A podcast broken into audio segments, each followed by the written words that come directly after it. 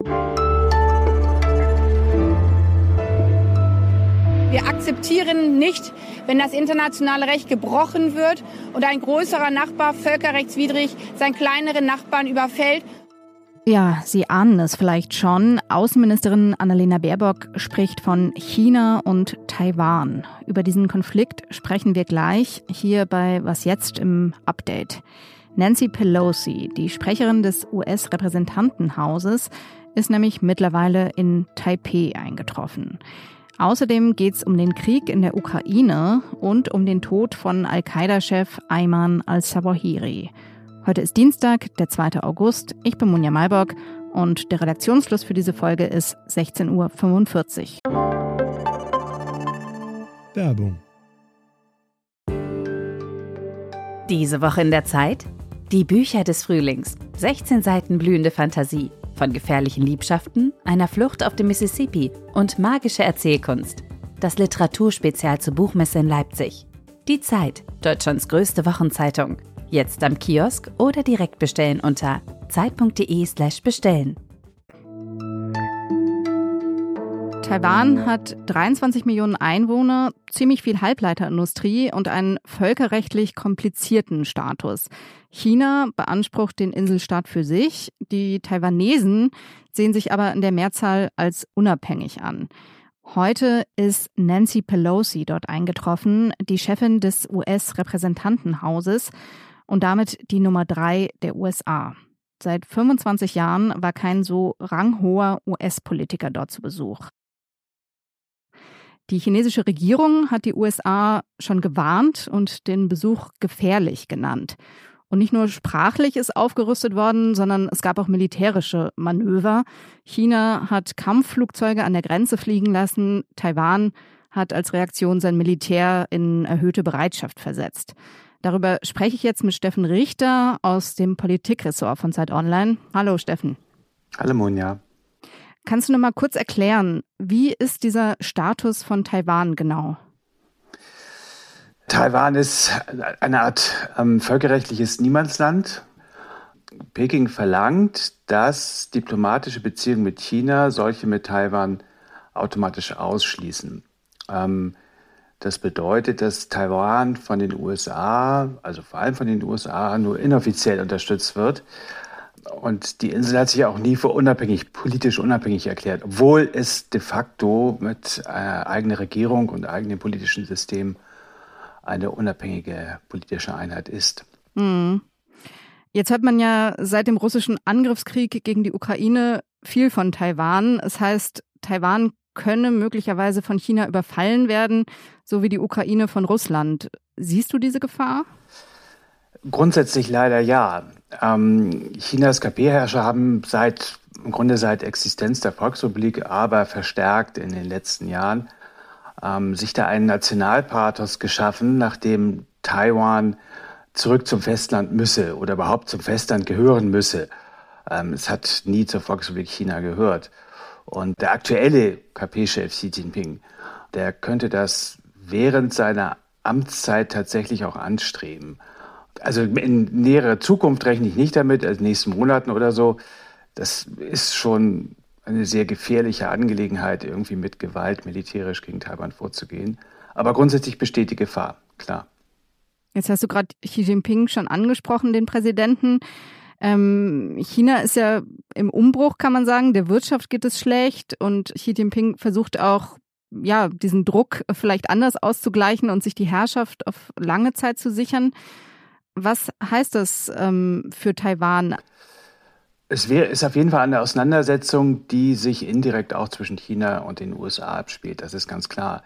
Ähm, China möchte die USA mindestens sozusagen als Hegemonen aus dem Westpazifik vertreiben. Die sehen die Region eigentlich als ihren persönlichen Hinterhof. So und ähm, Taiwan gehört da auch dazu. Das ist ganz klar. Also ähm, da gibt es verschiedene Faktoren, die die ohnehin ähm, nicht mehr besonders guten Beziehungen zwischen China, den USA und den USA ähm, weiter verschlechtern werden. Und ähm, die Taiwan-Frage gehört auf jeden Fall dazu.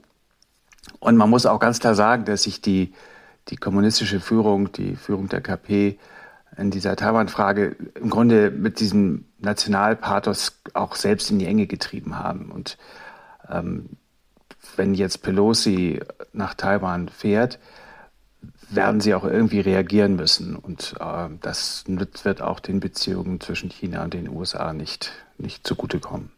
Die Chinesen werden wahrscheinlich schon auf den Besuch Pelosis mit vermehrten Manövern in und um Taiwan äh, reagieren und sie werden versuchen, wirtschaftliche Repressionen gegen Taiwan durchzusetzen oder es politisch weiter zu isolieren. Und das wird in den nächsten Tagen und Wochen wohl auch geschehen.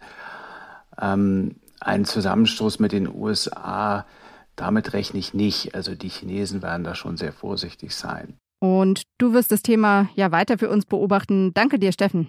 Gern.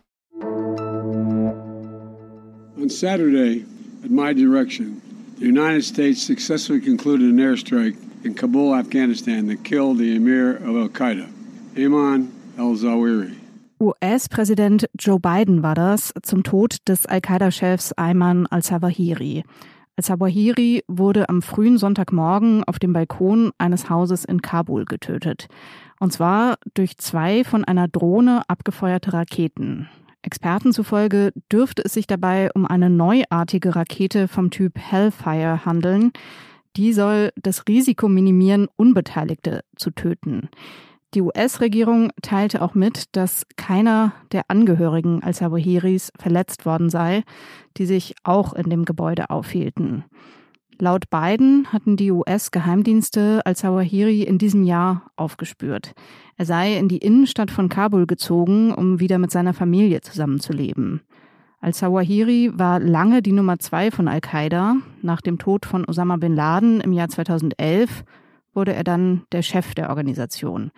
Wie es nun mit Al-Qaida weitergeht und ob das Terrornetzwerk am Ende ist, dazu hören Sie hier morgen früh mehr. Dann spricht meine Kollegin Konstanze Keins mit Peter Neumann, einem Experten für islamistischen Terrorismus. Ich versuche mal die wichtigsten Meldungen rund um den Krieg in der Ukraine zusammenzufassen. Der erste Frachter, der Getreide aus der Ukraine rausbringen soll, Rassoni heißt er, soll in der Nacht in Istanbul ankommen und dort ankern. Von dort aus soll das Schiff, nachdem es inspiziert wurde, mit den 26.000 Tonnen Mais an Bord weiter in den Libanon fahren. Landwirtschaftsminister Cem Özdemir von den Grünen sieht in diesem Getreideschiff einen Hoffnungsschimmer. Man dürfe sich aber nicht auf Putins Zusagen verlassen. Özdemir fordert deshalb, dass die EU-Kommission alternative Exportrouten ausbaut. Möglich wären zum Beispiel Exporte per Lastwagen, per Zug und per Schiff über die Donau, wobei alle diese Varianten auch Probleme mit sich bringen. Das oberste Gericht Russlands hat das ukrainische Assow-Regiment als Terrorgruppe eingestuft. Das könnte harte Strafen für die mehr als 200 Mitglieder des Assow-Regiments bedeuten, die von Russland gefangen genommen wurden. Das Assow-Regiment hat tatsächlich ultranationalistische und rechtsextreme Wurzeln, hat sich allerdings schon vor längerem von seinem rechtsradikalen Gründer getrennt. Russische Politiker fordern harte Strafen für die Mitglieder des Regiments bis hin zur Todesstrafe. Und Russland verlegt offenbar weiter Truppen in den Süden der Ukraine. Das meldet das Institute for the Study of War. Truppen aus dem Osten, zum Beispiel aus der Region Donetsk, sollen abgezogen und nach Cherson verlegt worden sein. Auch auf der Krim würden Soldaten zusammengezogen. All das soll offenbar dazu beitragen, die russisch besetzten Gebiete im Süden des Landes, zum Beispiel Cherson und Saporischia, zu halten. Was noch? Die steigenden Preise, die treffen uns ja alle irgendwie. Und da sind auch Pinguine keine Ausnahme. In einem japanischen Zoo wollen oder müssen die Betreiber Geld sparen und füttern die Pinguine und Robben deshalb seit Mai mit billigerem Fisch. Aber wie man in einem ziemlich putzigen Video sehen kann, viele Pinguine wollen den nicht und machen gar nicht erst den Schnabel auf, wenn ihnen der Fisch hingehalten wird. Andere kauen so ein bisschen drauf rum und spucken den Fisch dann wieder aus. Aber gute Nachricht, hungern müssen die Feinschmecker nicht. Die Tiere, die wählerisch sind, die bekommen einfach weiterhin den teureren Fisch. So, das war's für den Moment. Morgen früh, wie gesagt, mehr zu Al-Qaida mit meiner Kollegin Konstanze Keins. Mails können Sie uns bis dahin schreiben an wasjetzt.zeit.de. Ich bin Monja Malberg. Tschüss und einen schönen Abend.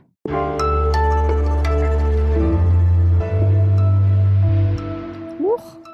Ja, tut mir leid. Plötzlich hat mein Smartphone. Ich muss mal gucken, was aus der Aufnahme geworden ist. Ich glaube, es ist alles da, aber plötzlich ist die, die Aufnahme angesprungen.